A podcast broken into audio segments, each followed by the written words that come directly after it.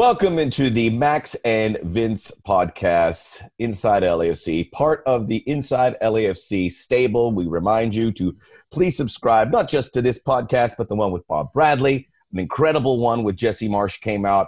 Listen to it in its entirety. Two incredible minds, leaders with regards to this sport in this country. Check out Shooting the Shot. They're all cataloged there. And of course, all the great Inside LAFC, Max and Vince podcasts, including the Will Kuntz one, which is performing great, and uh, we're going to continue uh, reaching out to uh, first and foremost to the incredible black community within our club and throughout Los Angeles and in the United States. We're going to focus on Juneteenth, Juneteenth, which will be coming up on the 150th anniversary here on Friday. And Marcus McDougall, our VP of Creative and Branded Content, he is a beautiful creator, got some incredible work out there, and we'll talk about that. He will talk about how we are looking to make Juneteenth an official holiday. Subscribe, rate, and review to the Max and Vince podcast. But the title suggests that it's not just one person. So I probably should bring in the other person. Hello, Vince. You're doing a great job. You, you just keep rolling. I go on vacation. Uh, I, I want to add to. Wait, wait, wait. What? Going what? Yeah, I wish I could go on vacation. What is that supposed to mean? Am I going on vacation? You uh, you are going on vacation for like a little bit, but we're still going to be able to churn out a podcast because that's how it's hard li- you work. I just want to say because people can go, I'm not I'm not jumping on a plane. We're very fortunate where we live. We're gonna I'm gonna take the car. We're gonna drive out to Zion and uh, drive around a bit, do some hiking. Yeah, clear the head. So you'll see my work will improve. As great as it is now, it's going to improve by two weeks time. Yeah, you're going to go on a vision quest, get some meditation done. Sounds good to me. Sit atop of one of those big rocks out there in Zion and just you know center yourself with with yeah. the earth. Uh, but I want to add. I want to. You did a great intro. I want to add one thing to your to your intro, and I think um, it's it's kind of a, a theme going forward for for you and I, and I think it should be for a lot of uh, sports organiz- organizations in general. I think a lot of people are thinking, hey, you know, sports are starting to come back. You and I are actually going to talk about some of the some of the leagues coming back. I mean, they're probably wondering how do we they're using they love to use this term pivot. How do we pivot?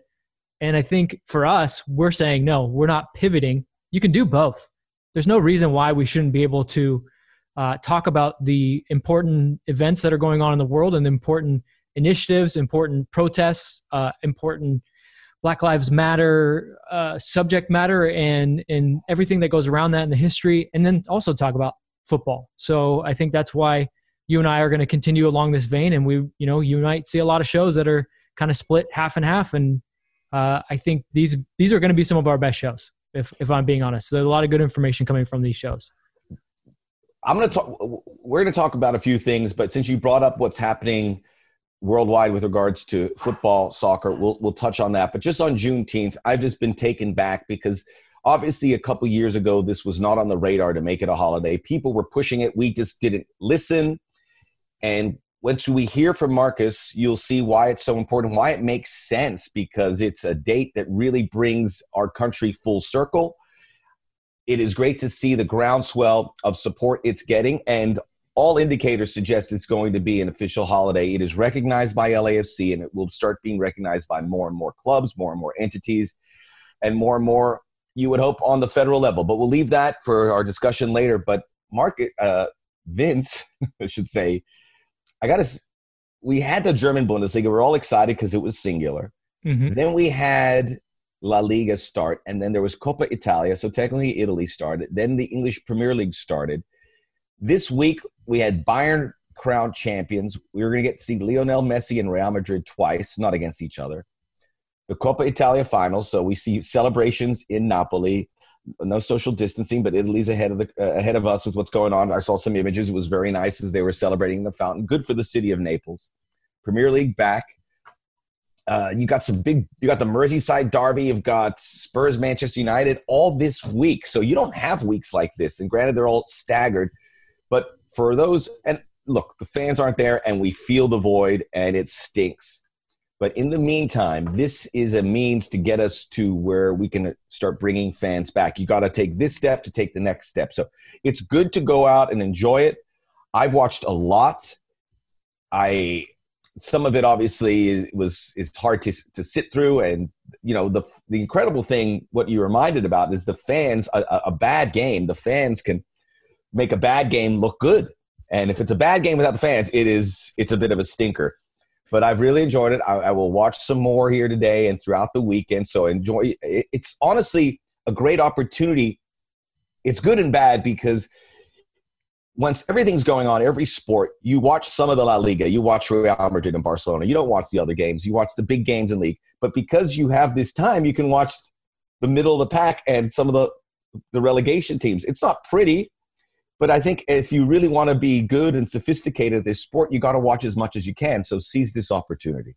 Well, I took the time to actually watch Aston Villa Sheffield United. There's no okay. chance I'm ever no. watching that game. No, no. But and that was terrible. It, it, wasn't great. It wasn't a great game. But the one memory that will that will stay with me is even though we didn't have fans is the reaction shot of the Sheffield United fans when that ball was it's in the net. I mean, yes. it's literally touching the inside of the net. It, and, uh, the, the, rule is cross the line. I go, it not only it crossed the line, but it's in the net. So. Yeah. Seeing that, I think uh, for NBC to have that shot um, and put that in at halftime, that will be the, the lasting memory of this week for me because that was it was it was hilarious. It was funny. It's funny to uh, to the way we're going to consume football. It's that's that's the modern way we're going to do it going forward, and I think it's cool to to try to bring some fans into it. But you know, as like you said, as of right now, this is just a step, and we're going to have to kind of get used to it. What did you think? Here's here's what I actually kind of liked, and a lot of people didn't. What do you think of the virtual tifo during the uh, Coppa Italia game? I I, I liked it. I I think look, when the Bundesliga started, it was bare bones. Bundesliga is going to wrap up their season next weekend, and they're done. That's crazy. That's crazy. So we haven't even started. They're like, we're done. We're done. We can sit back and we, which is unbelievable that they were able to do it. So you have the Bundesliga coming out bare bones, and then everything's been added. The piped in sound. I like the virtual tifo. One thing that really works, and obviously not every club can do this. Real Madrid's playing in their their reserve stadium, the Di Stefano, which is 6,000 seats, I believe. Small stadiums pop off the screen because when you're big, you look at the empty spaces. You're mm-hmm. like, oh my goodness, it looks like a cavern. So not everyone can play in a small stadium. It's like when they say the Nou Camp is coming in, I go, I don't really need to see that, but small stadiums work. Uh, any virtual covering for me, I know people don't like. The piped in sound is actually was at first was a bit random, but it's now very sophisticated. It rises when there's a goal. Someone's there doing a nice job we are getting ready for the return of MLS, and they're going to pick. They should be able to pick what's worked with these other leagues, and uh, they might have a real good tapestry to make it even better. But I think the leagues are trying. I really liked what La Liga was doing with. Uh, obviously, they, they were buoyed by having Barcelona and Real Madrid, who came out and played well and scored goals, looked ready but also with the piped in sound and the fans in there in these smaller venues, it's really worked for me. So I like what they have done, but I think gonna, everyone's going to try and keep one upping each other because outside of Germany, it's all new for these other leagues. Yeah, I apologize to whoever put this joke on Twitter, and I'm sure a lot of people made the joke, but somebody made the joke that uh, the German sound engineer that's piping in the sound, his his transfer value is going up after watching the Premier League matches without it.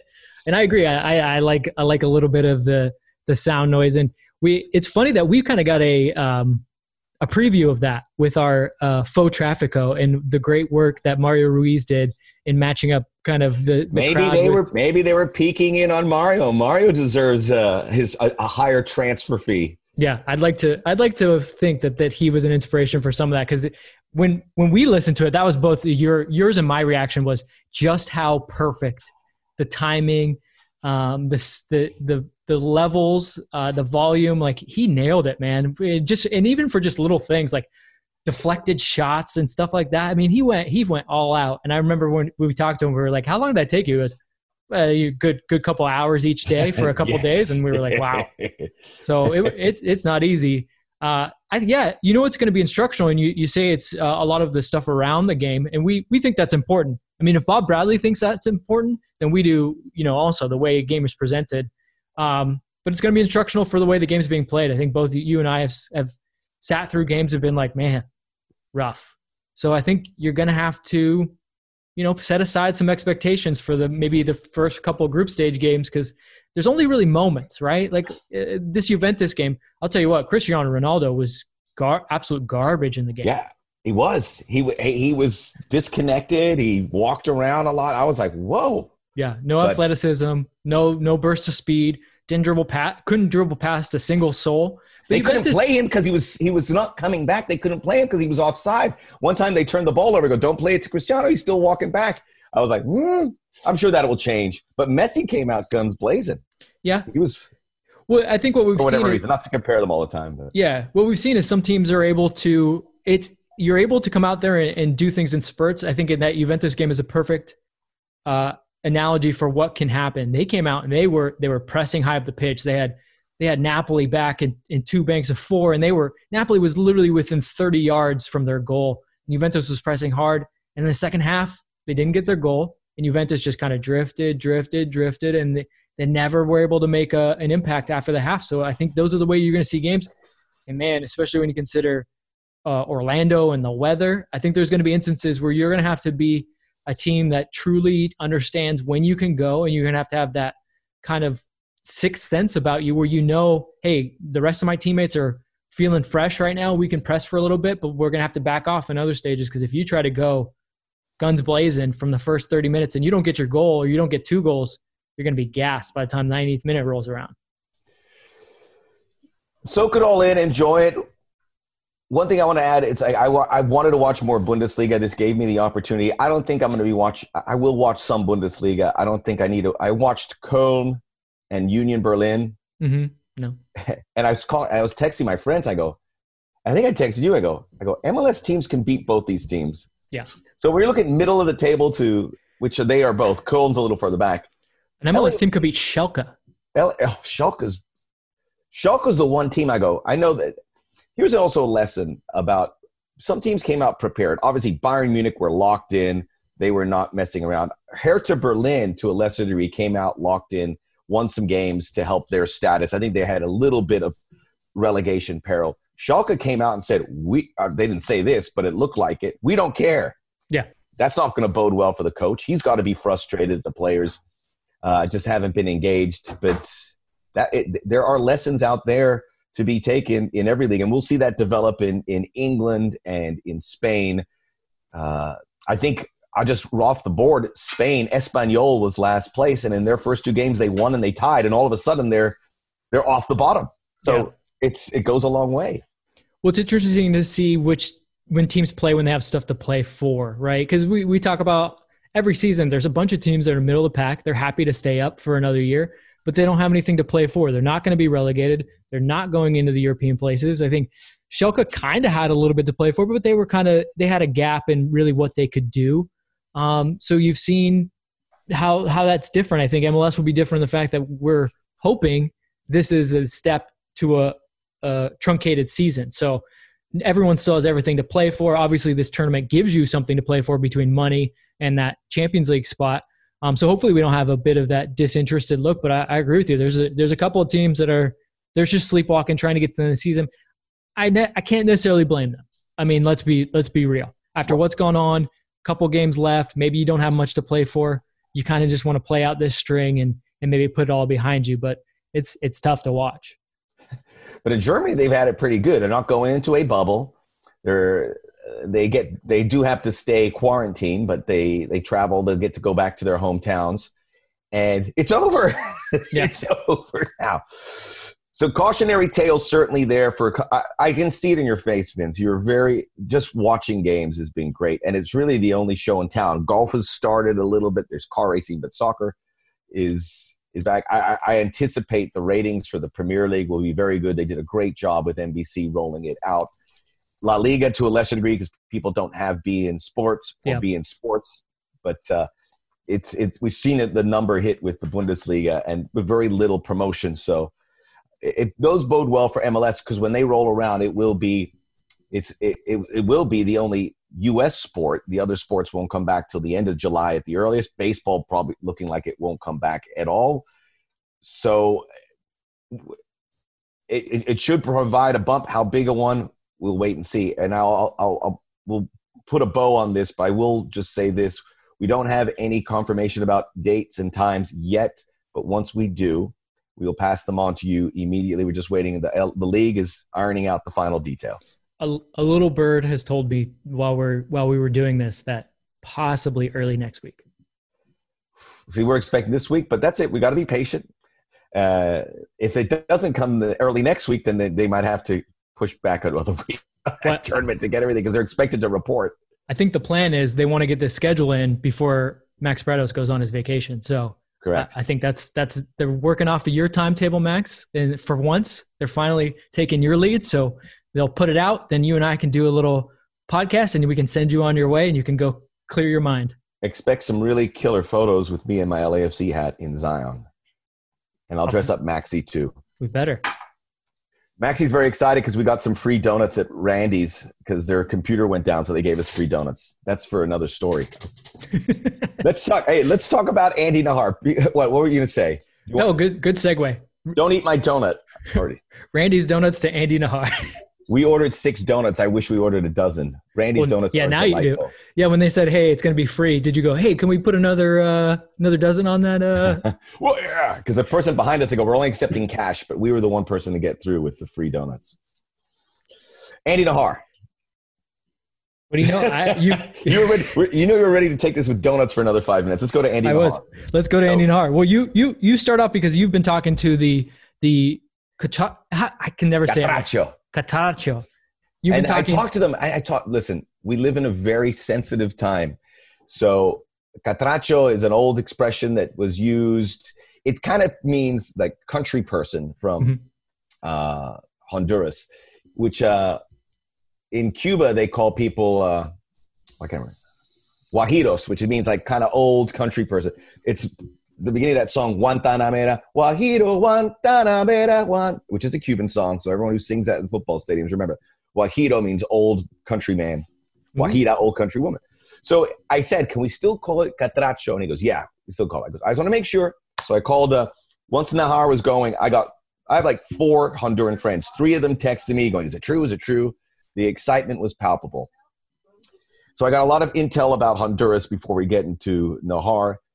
Here in Los Angeles, obviously the biggest, even though Mexico is North America, we'll call it Mexico and Central American countries, the biggest community is Mexico, then a big El Salvadoran community, and then there's a drop off to Guatemala and Honduras.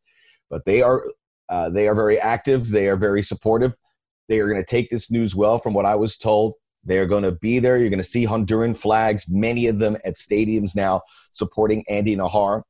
Honduran football, a regular at the World Cup, didn't qualify for 2018. They lost to Australia pretty badly in that qualifier.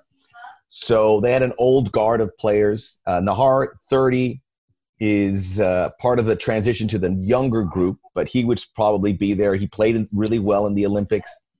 They got a new coach for Honduras, Fabian Coito, Uruguayan. Uruguayans are taking over this world of soccer.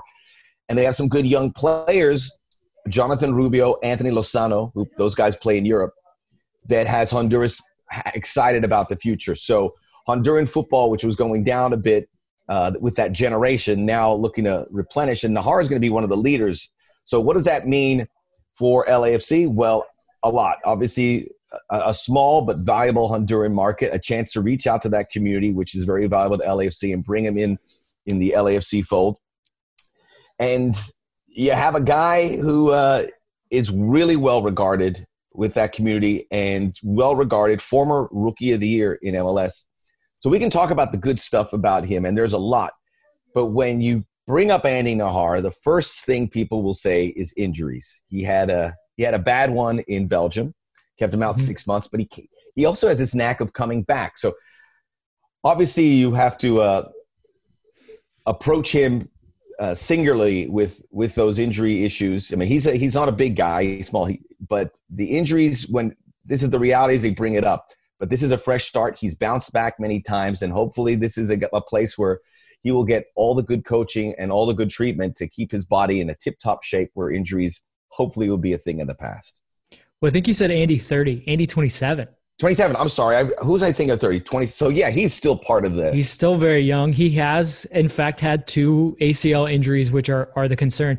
I think to alleviate some of those concerns for people that are worried about that, it's been no secret that Andy's been here since February. Uh, he was out here to to kind of regain some fitness and for them to have a look at it, look at him. I think when you consider what it takes to, to complete a transfer and, and to think about medicals and stuff like that, Andy's in the best position possible because he's been out here this whole time. They've really got a chance to really put him through his paces, see how his body reacts to to training. The the way LFC trains is is is no simple task. Um, you know, one thing we've mentioned in past podcasts is they they train always with the ball. It's always a lot of high leverage, high intensity games. It's not like they're making them do a lot of sprints and and long distance runs and a lot of fitness. The fitness is within the football.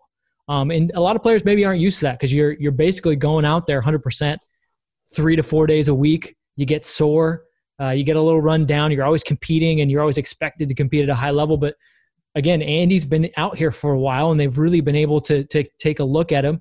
I talked to a few of the the training staff guys and they've said, you know, injuries aside, Andy's like his technique and his his mechanical uh, the way he runs, his style of play is just so smooth.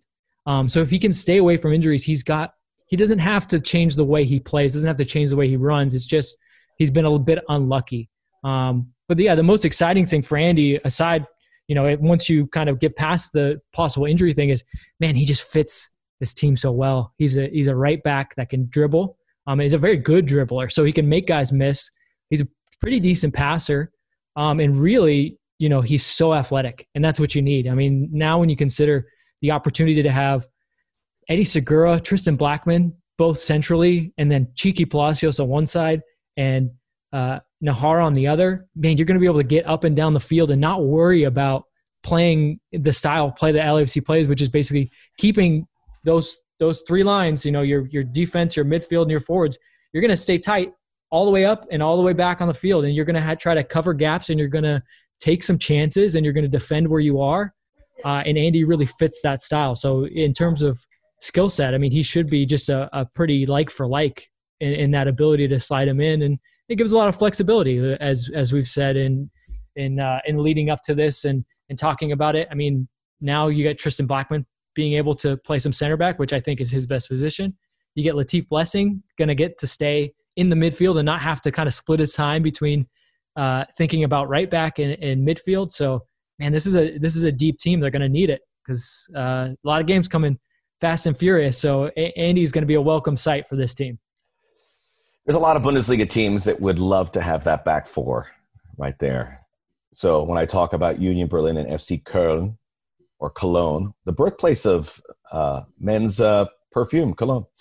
So, um, 4711, which my dad used to wear, is from Cologne, Germany as I go off on a side topic, but uh, there's a lot of teams that would love that. Is a dynamic back four, young, yes, inexperienced, yes, but a ceiling uh, that a lot of people can't really can't really see right now. It's tremendous. The thing with Najar too, and we talk about the speed that is it's world class as it applies to a soccer player.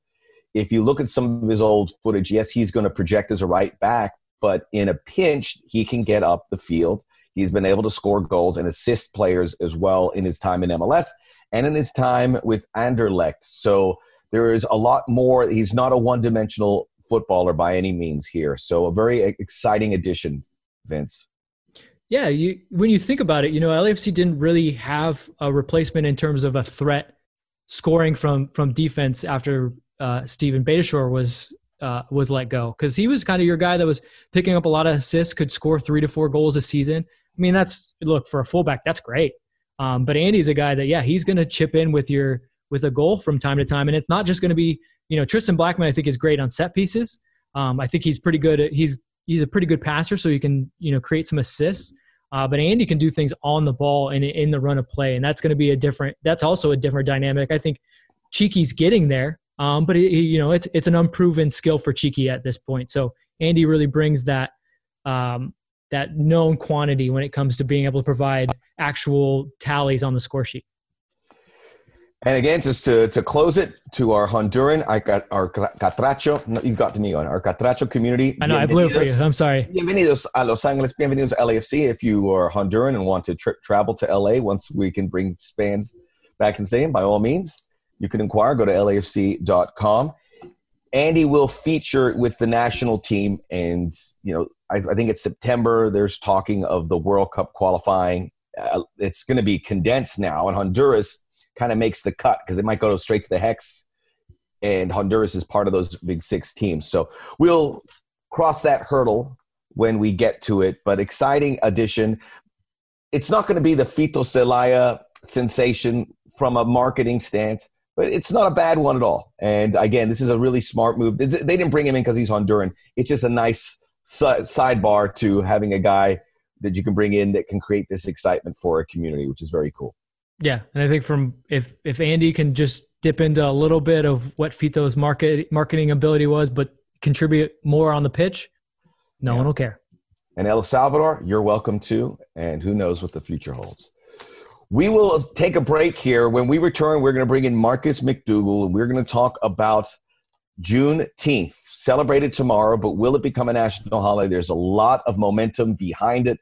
He will get into the details. If you have any questions about the date, you've heard Juneteenth and don't know what it's all about, here's your chance to get all the information you should possibly want. LAFC completely behind this and already observing this as a holiday. This is the Max and Vince podcast. Subscribe, rate, and review. We'll be back right after this.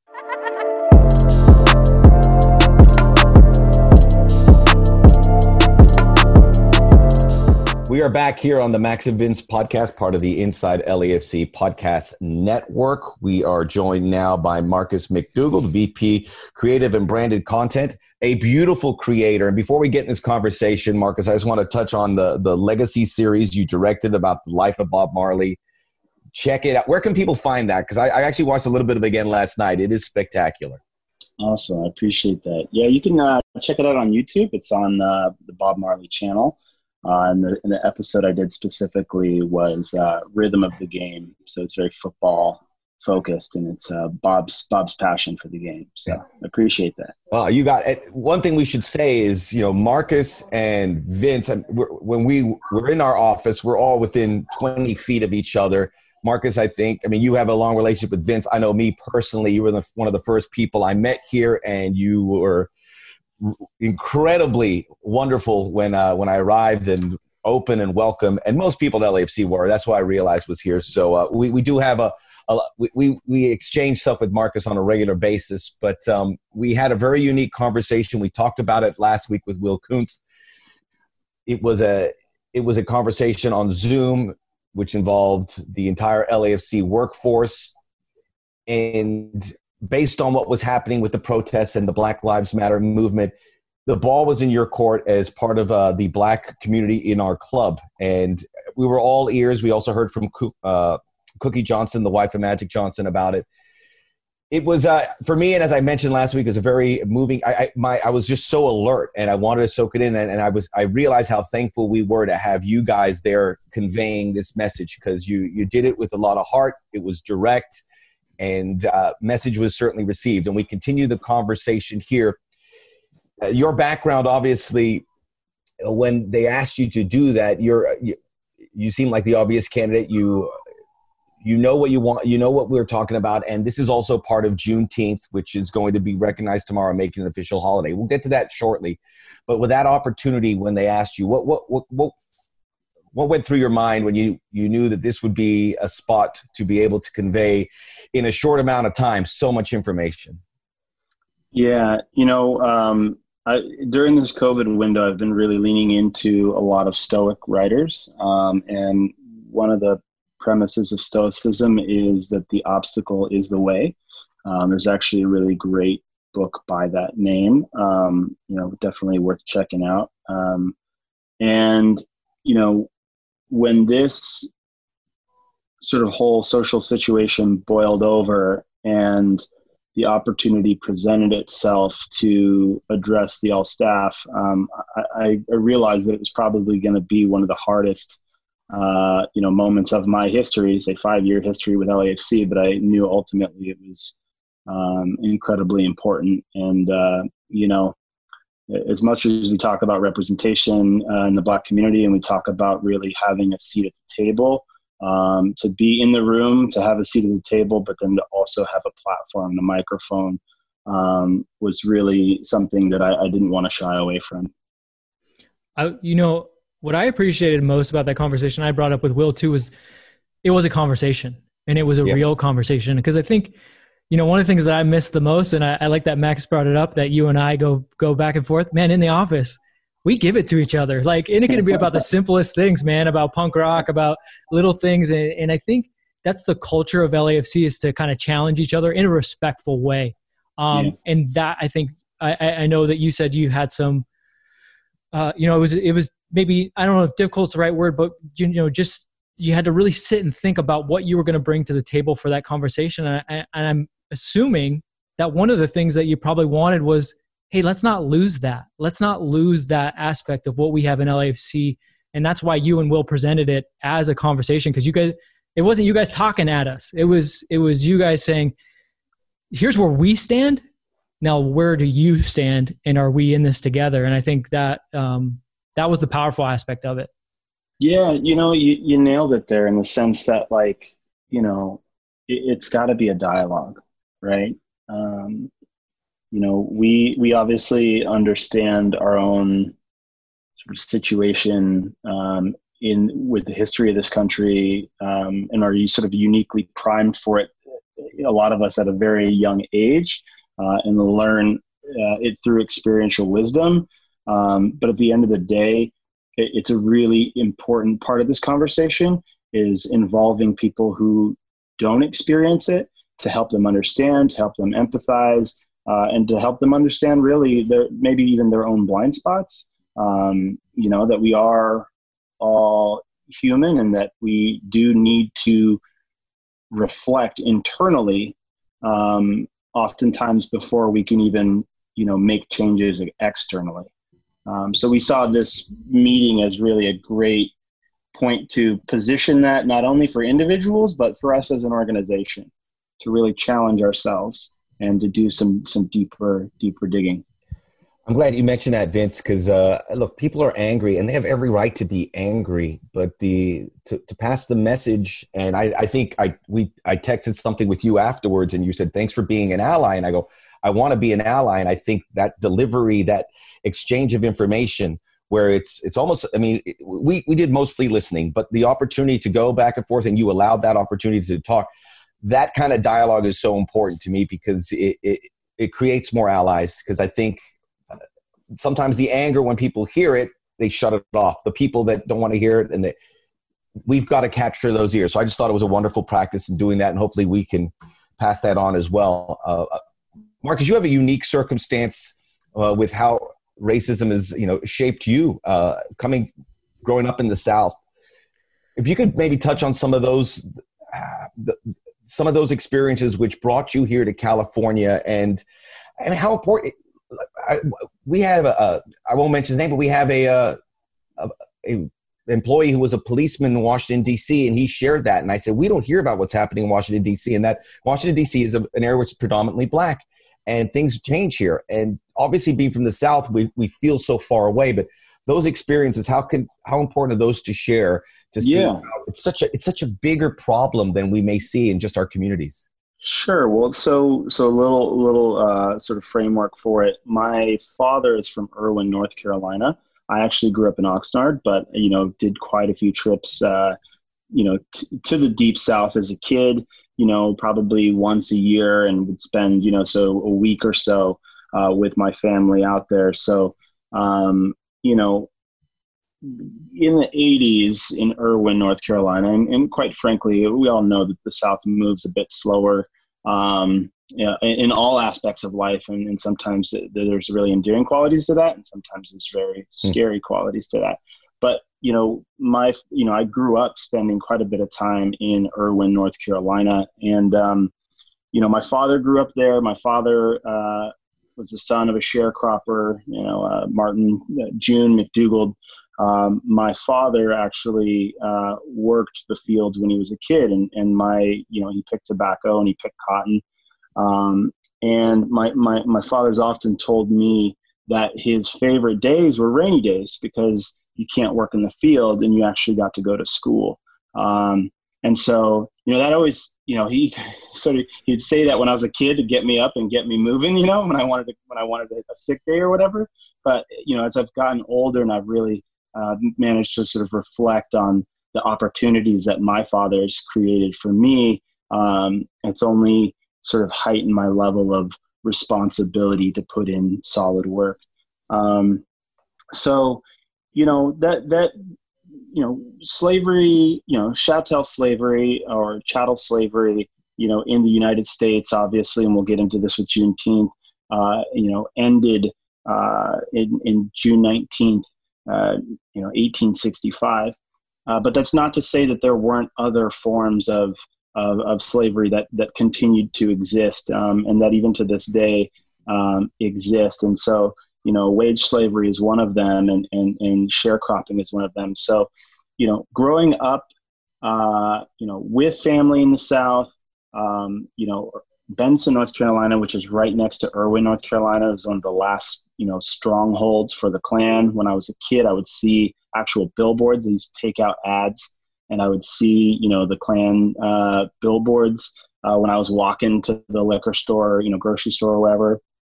You know, I was acutely aware um, that uh, there was a semi undefined space for me uh, as a as a black person uh, in America, and a part of that was really sort of always trying to figure out where that space was, um, and you know where was I accepted, where was I allowed to be, um, where was when was I actually was my life threatened, or maybe you know, was putting myself in a line of danger, even as a very young kid, um, trying to be hyper aware of those things. And, and uh, uh, so, you know, that's a little bit of my father's history.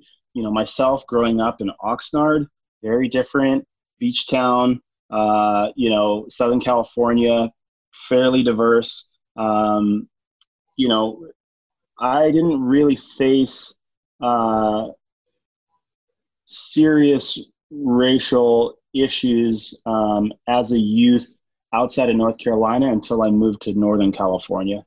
I moved to a small town called Grass Valley, and uh, it's it's outside of Tahoe.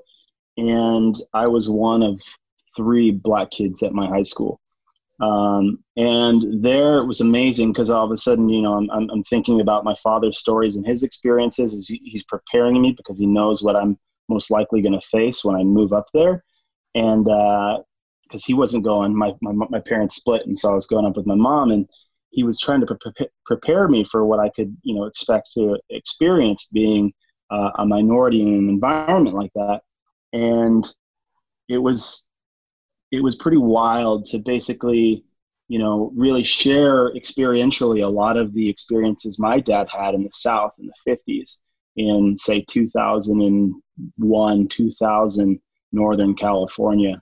Um, so, you know, everything from receiving death threats uh, with racial epithets to uh, being hazed, you know, uh, in, in the shower, uh, you know, after football practice, um, to, you know, uh, it was a bit of a hobby of, of ours, you know, some of the, the folks that I ran around with to actually like steal nooses out of trees because it was a, enough of a thing that that actually existed there that um, you know that was a bit of a of a hobby and a thrill uh, as a as a youth.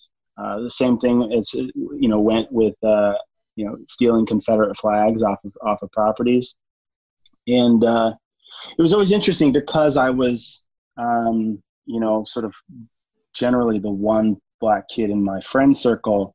Um, there was this hypersensitivity to the imminent threat that existed specifically for me. And as much as it was, say, a a, a, a rush and we'd laugh about it and we would just kind of, you know, get thrills off of, you know, uh, uh, you know, sort of knocking down racism like that.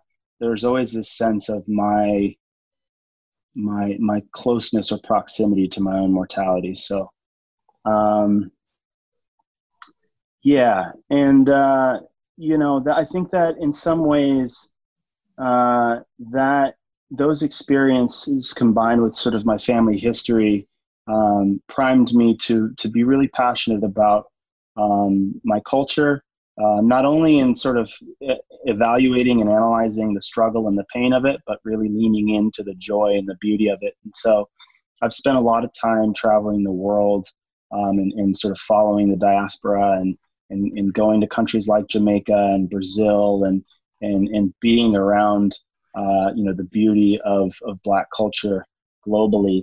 Um, and I studied. Uh, I was a Black World Studies minor in college, um, and yeah, it's just something very near and dear to me. Obviously, uh, experientially, but but also intellectually. I think you know it's it's important to tell these stories because the first thing I get from your story is we're not far removed um, yeah. from from the things that we think are are things of the past. The second thing I take from it is it comes in different forms. You know, we we like to kid ourselves here in California and say that it's a South problem, that's a North Carolina problem, that we don't have the mm-hmm. Klan here, and that's not true.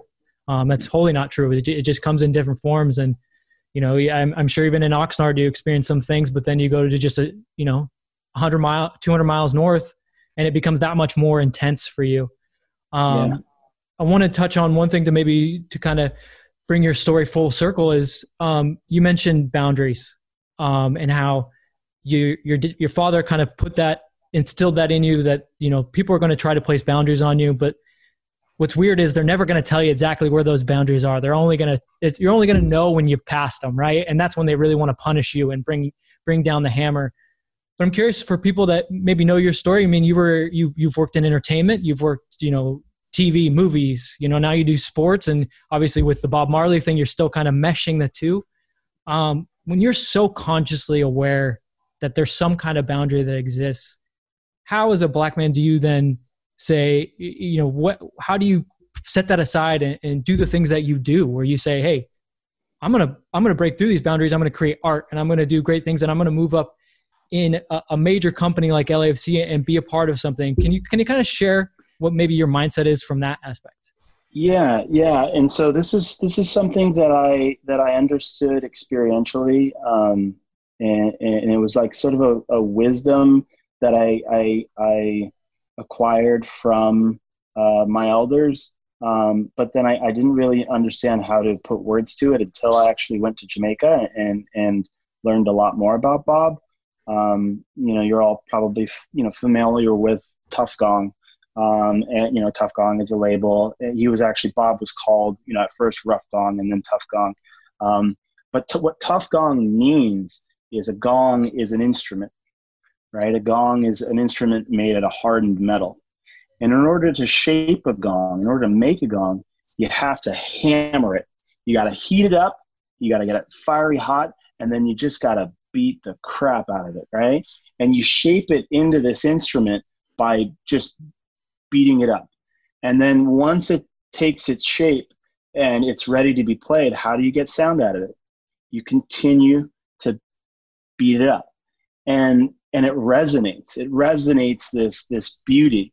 And in a lot of ways, I've always felt that experientially that like the, the things that I was going through as a kid um, were sh- were going to shape me and as long as I could be resilient, excuse me, resilient enough to withstand them, I was going to be able to sing. Um, I was going to be able to resonate. And so, you know, that's that's definitely something that I, when when the going gets tough, is is a bit of a mantra um, to me, which is, uh, you know, uh, stay a tough gong. There there is, you know, there's definitely beauty outside of the struggle. I, I, I don't want to define sort of the beauty of black culture through the context of um, the disparities that exist. But that being said, um, we do know just in art and culture in general, oftentimes the most beautiful art is a reflection of some of the hardest uh, traumas and difficulties. So, um, yeah, that's something that I, I, I, I, am passionate about. It's something that I don't try to steer away from. Um, I, I, I, I embrace that that struggle and I and I hope to create art and tell stories that empower others to to to find their own resonance in that. I think that's a that's like a perfect segue to talking about Juneteenth and, and kind of your involvement in it. Um, I would I just want to set this up for you because I think one of the greatest things that, that's come out of this for me, I, knew what Juneteenth was on a high level basis. Um, having to get ready for this podcast, I got to I, I, I did kind of a deeper dive, and I wish more people I want people to be a part of our petition, but I want them also to to do a deeper dive into this. And, and, Vince, I'll let you go, but I want to interrupt you. I was one of those people that didn't take a deeper dive, and this has allowed me. And I am stunned that because initially, and I'll let you finish your thought. Initially, when it first happened, uh, initially when we started talking about it, I've heard about it, but I never did it. So I assumed it wasn't as significant as it was, and I've realized it is it is as significant as any moment in history of this country. Yeah, I mean, uh, basically, what I want to say is for those people that they're hearing this word for the first time, and I know now it's getting into the popular culture because, unfortunately, our president is trying to claim, uh, you know, victory over it, and like he's put this out there. But please set the table for what Juneteenth is, and really inform people on why this is an issue. Yeah, so you know, Juneteenth is really celebrating June 19th, 1865, um, when Union uh, soldiers rode into Galveston, Galveston Texas, excuse me, and declared um, the, the ending of, of chattel slavery uh, in the United States. And, you know, for those who are history buffs, you'll know that the Emancipation Proclamation was actually signed January 1st, 1863. Uh, and so it took almost two and a half years for that information to really spread throughout the South and, and, and, and slave uh, states. Um, you know, obviously, uh, information moved a bit slower then, um, but I'm, I, I'm, I'm also mindful of the fact that even if information moved slow, people may have known but didn't necessarily want to see that uh, happen in their own backyards. And so, you know, ultimately, why we celebrate that day is, is it's because it's a, a day of, um, of, of freedom is a, is a complex um, conversation for, for Black people in the United States. You know, um, I'm just going to contextualize it a little bit because I think it's important. Um, you know, July 4th is a day um, where we as Americans celebrate our independence from the British. Um, and, and it, it, can be a very conflicting one, especially for, for African Americans and for Black folk, because when we think about the context of our circumstance or situation in this country uh, in that moment in history, um, it's not one that favors us. Um, and so, this date, when we talk about June 19th, we're talking a bit about a date where, you know, our humanity to a certain extent was recognized and um, and the country made a step in the right direction. I'm not going to say it's you know it, it, it, was the be all end all, but it was a step in the right direction to consider us as uh, members uh, of the society. Um, and so the conflict, even around the date, is obviously given what's going on, you know, um, in society right now, is that we have a very long way to go. And so many of us don't see Juneteenth as necessarily a day to say, hey, you know, 1865, you know, uh, June 19th, 1865 was, you know, uh, the day where we received, you know, our freedom. It's to say that was a huge step. We've got many more steps to, to, to take. And let's make it a day of not only celebration, um, but education and communication. And so, you know, that's why I think this conversation is great because, you know, uh, hopefully, you know, people can take away from this that, you know, there's a place to participate. Um, you know, when I, one of the things that I'm really excited for with Juneteenth, given that it's now becoming more nationally recognized recently, is the room for uh, new elements of tradition in it. And people to really take it and to make it theirs and to and to to to, to really own it and celebrate it as much as they do the other federal, federal holidays. Yeah, it's, and, a, it's, yeah. A, it's a cool inflection point, and I think uh, to really drive it home, uh, think of it this way: the Declaration of Independence comes out, like you said, and, and it's celebrated on July Fourth, and in that document it says all men are created equal, and yet in 2020 we're battling over the fact that somebody wants to say all lives matter and we're just trying to you're just trying to carve out that space and say i thought we were part of this and clearly we you didn't include us in this so now we have to do these next steps and like you said it's just a step. And I think one of the the the coolest things about you saying is we, we can kind of now derive our, our new traditions and come up with it was look at going back on the history. I, I just read a great article about barbecue and Juneteenth and how mm-hmm. the original celebrators in Texas they've literally celebrated it somewhat like they did July 4th. But you know what the sad part was? They could not find a park to do it on because they were not allowed in those parks. Mm. And they eventually had to save up enough money to buy their own park, Booker T. Washington Park, yeah. where they could yeah. then come and just barbecue park. all day. Yeah. I mean, that, yeah. that, that's a beautiful thing, but it drives home the point of why we're here again.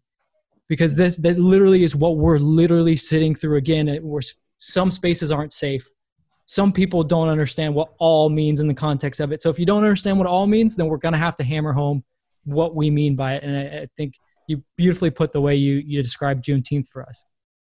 Yeah, no, that's, that's great. And, and, you know, uh, in Texas in particular, you know, the tradition is, is, is much sort of deeper or, more deeply rooted. And so, you know, you mentioned that, you know, uh, Booker T. Washington or Emancipation Park, as some call it, um, you know, as this this space, this physical space by which we can celebrate uh, our own humanity. And, and, in a lot of ways, you know, we continue to search for that space, whether that be a physical space or that be emotional space.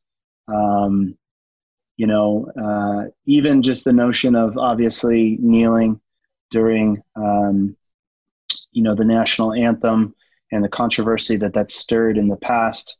Um, but now a lot of people realizing that um, the peaceful protest that that was shot down by so many was a, a real cry for space.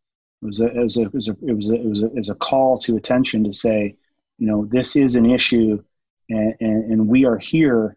And, you know, generally we're, we're often told how not to participate uh, in society or, or, or, told how not to air our grievances. Um, but it's a lot of retroactive conversation. And, and so, you know, that's a huge opportunity for us with this designated day is to say, this is a day, you know, a single day, and there's got to be many more, but this is a single day where everyone is going to listen. Everyone's going to have a dialogue. Everyone's going to celebrate blackness. And in a lot of ways, it's like celebrating just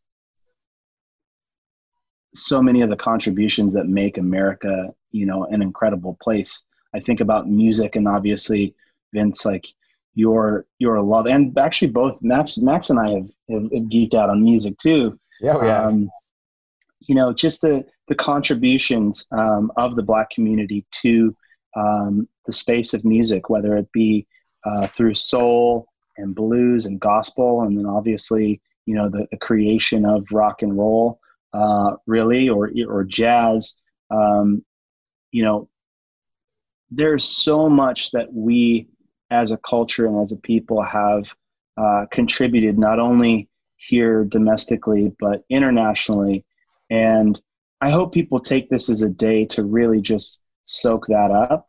Um, and you know, one of my traditions is like I'll, I'll create a, a Juneteenth uh, every year, a Juneteenth playlist, and I, I got to keep it fresh. I can't. It's got to be new tracks, so I got to do some digging, and um, it's just music that really celebrates the culture. Um, so yeah, I'm really looking forward to also sort of carving out new elements of this tradition for my wife and for my daughter um, as we, we we take it more seriously every year. It's a it's definitely a, a fun part of it. So Marcus LAFC uh, recognizes Juneteenth. Uh, several other uh, I don't want to just call them clubs, but agencies, businesses are doing the same.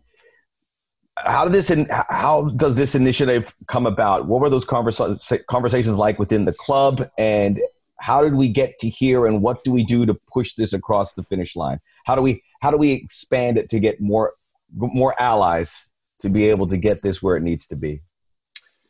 Yeah so um you know it was it was last year um say probably you know late april of last year um you know i brought it to the attention uh, of uh, you know, our department um, and just proposed it as something that we acknowledge. And, you know, I was actually really, shouldn't say surprised, but I was really, um, I, I was, I was, I was surprised at how immediately everyone embraced it and and said let's do something here. Let's support. You have the club support. So you know we put together a video um, and we released it and, and sort of you know tried to add a, a, bit of an educational component to it given that especially last year there were many people that didn't know much about it.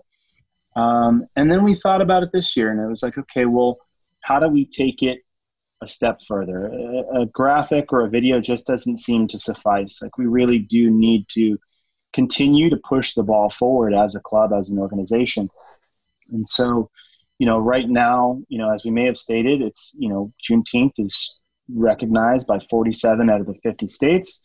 Um, and it's not federally recognized yet, but we see that as a, a major opportunity. And so, you know, we at LAFC decided to uh, create a petition for that and uh, to try to get it in front of, uh, you know, our, our state Congress folks. And, uh, and and see if we can actually get this on the floor. So you know we've got a team uh, of individuals who are a bit more sort of immersed in the um, the nuance of um, the political spectrum. Uh, Benny Tran is, is one of those those gen- gentlemen. We call him uh, uh you know Governor Tran or Senator Tran, depending on uh, you know who you are, and he's he's he's definitely helping us. Him and Ialusham uh, are helping us on that end to try to make this a reality. Yeah, for people that don't know, uh, getting something to become recognized as a holiday is no easy task. So that's why that's one of the reasons, big reasons why we, we want to make sure that we we broadcast this out to the masses. But I think if if you think of it and you think about that and you think about that monumental task, and maybe it it, it seems daunting to you when you're listening to what Marcus is saying and what we're saying.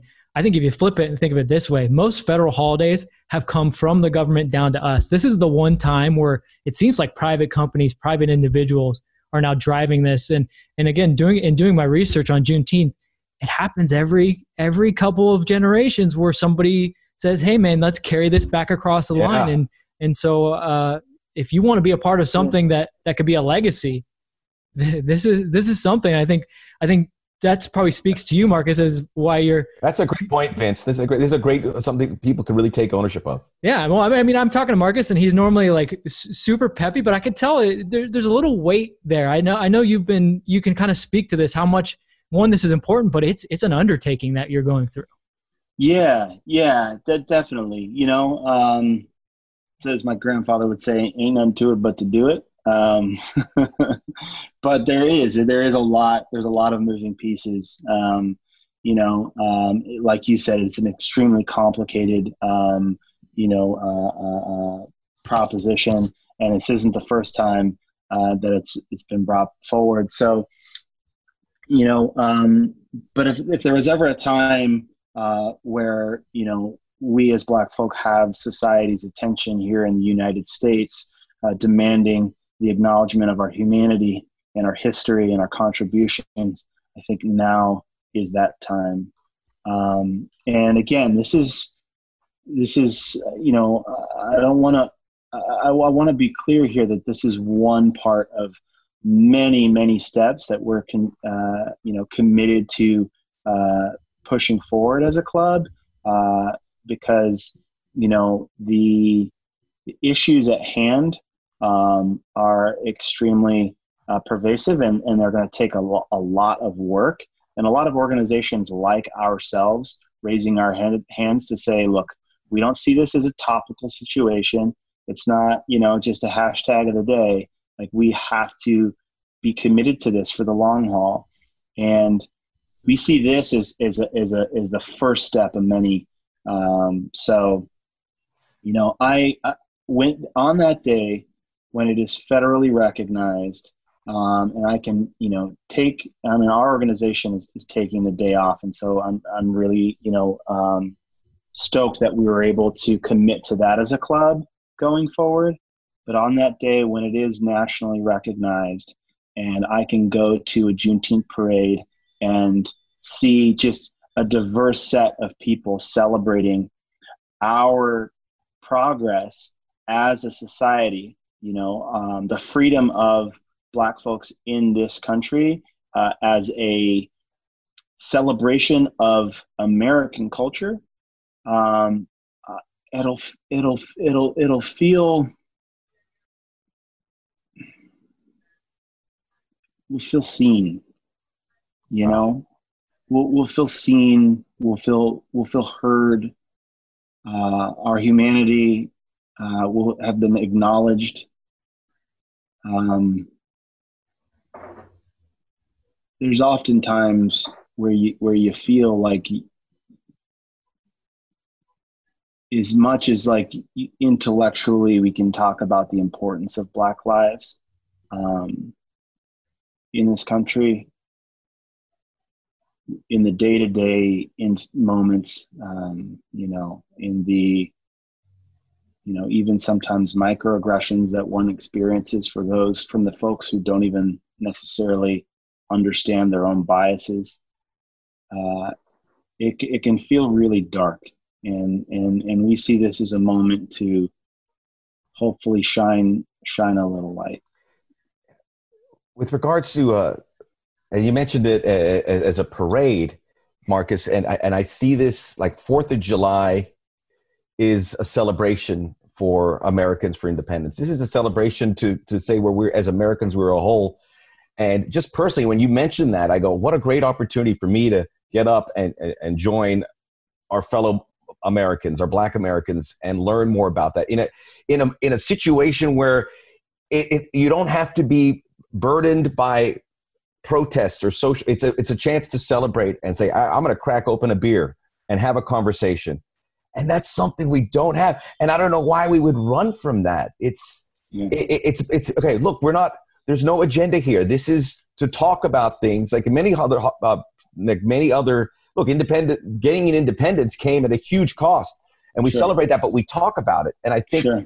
is that fair to say am i offline to say this is a chance where we can get together and say all right i want to this is my chance to cross the uh, to a different neighborhood and spend time with people that i don't spend time with on a regular basis you know it's important for us to to surround ourselves by people who don't look like us um, by people who don't think like us um, we have so much to learn from each other.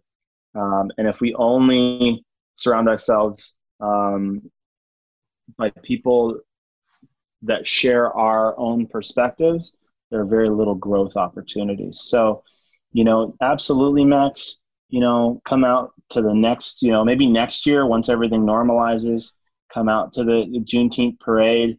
Um, there's quite a few actually um, in in Los Angeles. Uh, as a matter of fact, uh, uh, Mark Ridley Thomas uh, generally throws a, a, a, Juneteenth party every year, um, and let's just celebrate again. I think it's. I love it.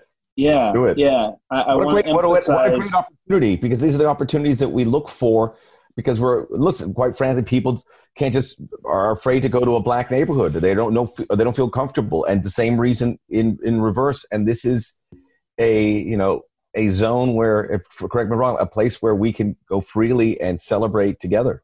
Yeah, yeah, and and look, there we've got a lot of development to do in our in our black neighborhoods and in the inner city, but sometimes the stigmas that are uh, are carried aren't necessarily entirely justified. You know, I was just in in uh, uh, Compton with the Compton Cowboys. Uh, they had a, a march uh, to City Hall, and it was amazing to just see the level of, of diversity and, and people from all walks that came out um, for that march and participated and um, you know I, I do want to to really you know sort of reinforce the importance here um, of you know obviously we're talking about celebration but this day is a day of education and communication as well um, you know um, especially especially the education part. part I think um, you know there are so many great resources out there that are available to to help one understand their own uh, place uh, in the situation we find ourselves in.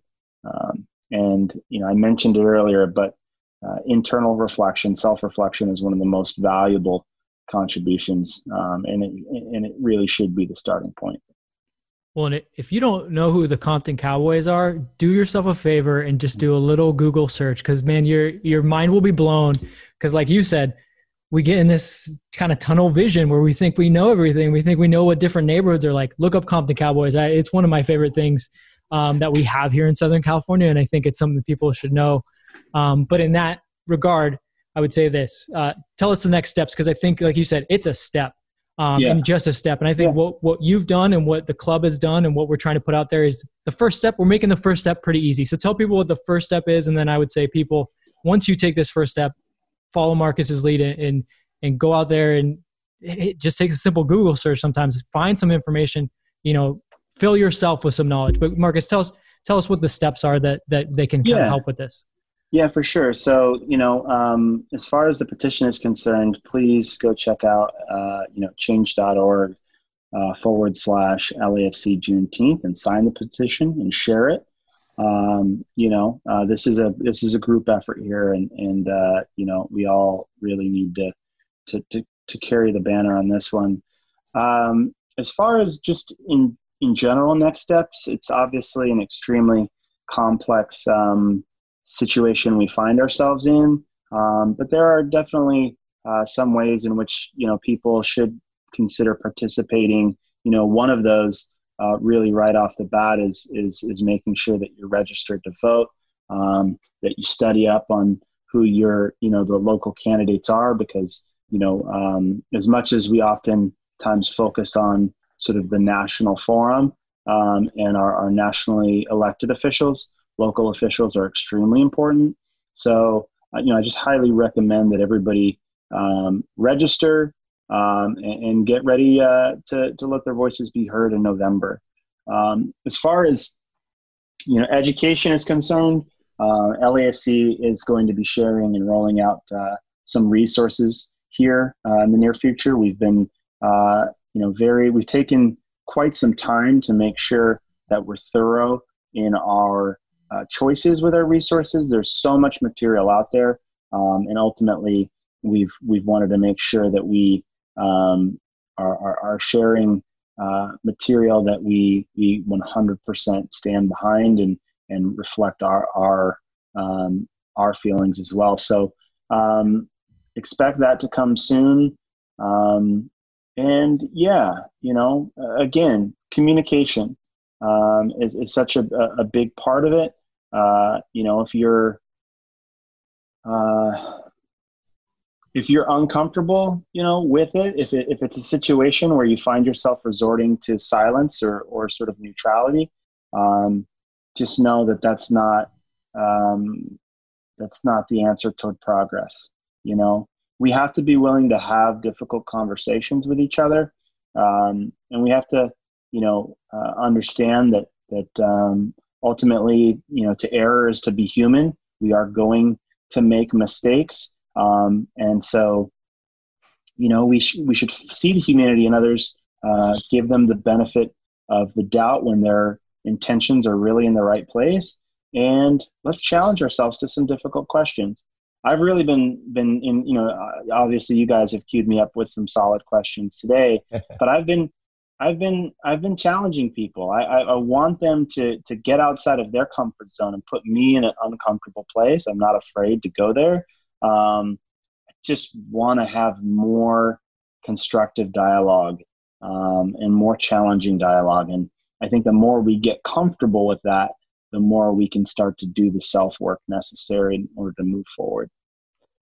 Marcus, you've given us a, a tremendous map, and I think. Uh, having those conversations goes a long way. And I've been, I really say this not lightly, that I've been really blessed by being able to have such incredible people to work with or close to us that uh, we've been able to have these conversations, but we got to keep it going. And check out the, uh, the incredible work you did on the Bob Marley YouTube page for the Legacy series. And he's he's truly a talented guy, but what an incredible resource to share with us now. I look forward to celebrate Juneteenth this is coming out on a Thursday. On Friday, I get. I'm sorry, I get the days wrong. Friday, June nineteenth. You go. moment and observe it. Do whatever you need to to just remember wh- why we're celebrating it. That's it. 155th anniversary this year, so it's a special one. Well, and think, think about it this way: it might, you know, it might fall on a Saturday or Sunday in the near future, and hopefully, it is is a holiday, and we can all celebrate it at the bank, and, and you know, just reinforce what what it means to us as a club and what it means to our club message. I mean, it, you couldn't yeah. think of a better message from what we've said from day one.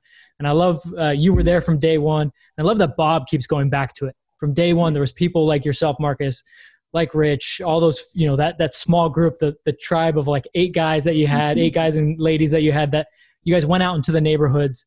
And I, you know, for someone like Bob Bradley, who's been all around the world, to continue to hark back to that and really say that that's one of the most important aspects of why he joined the club, it, it speaks volumes of what we can be in the future and what you know we can celebrate together.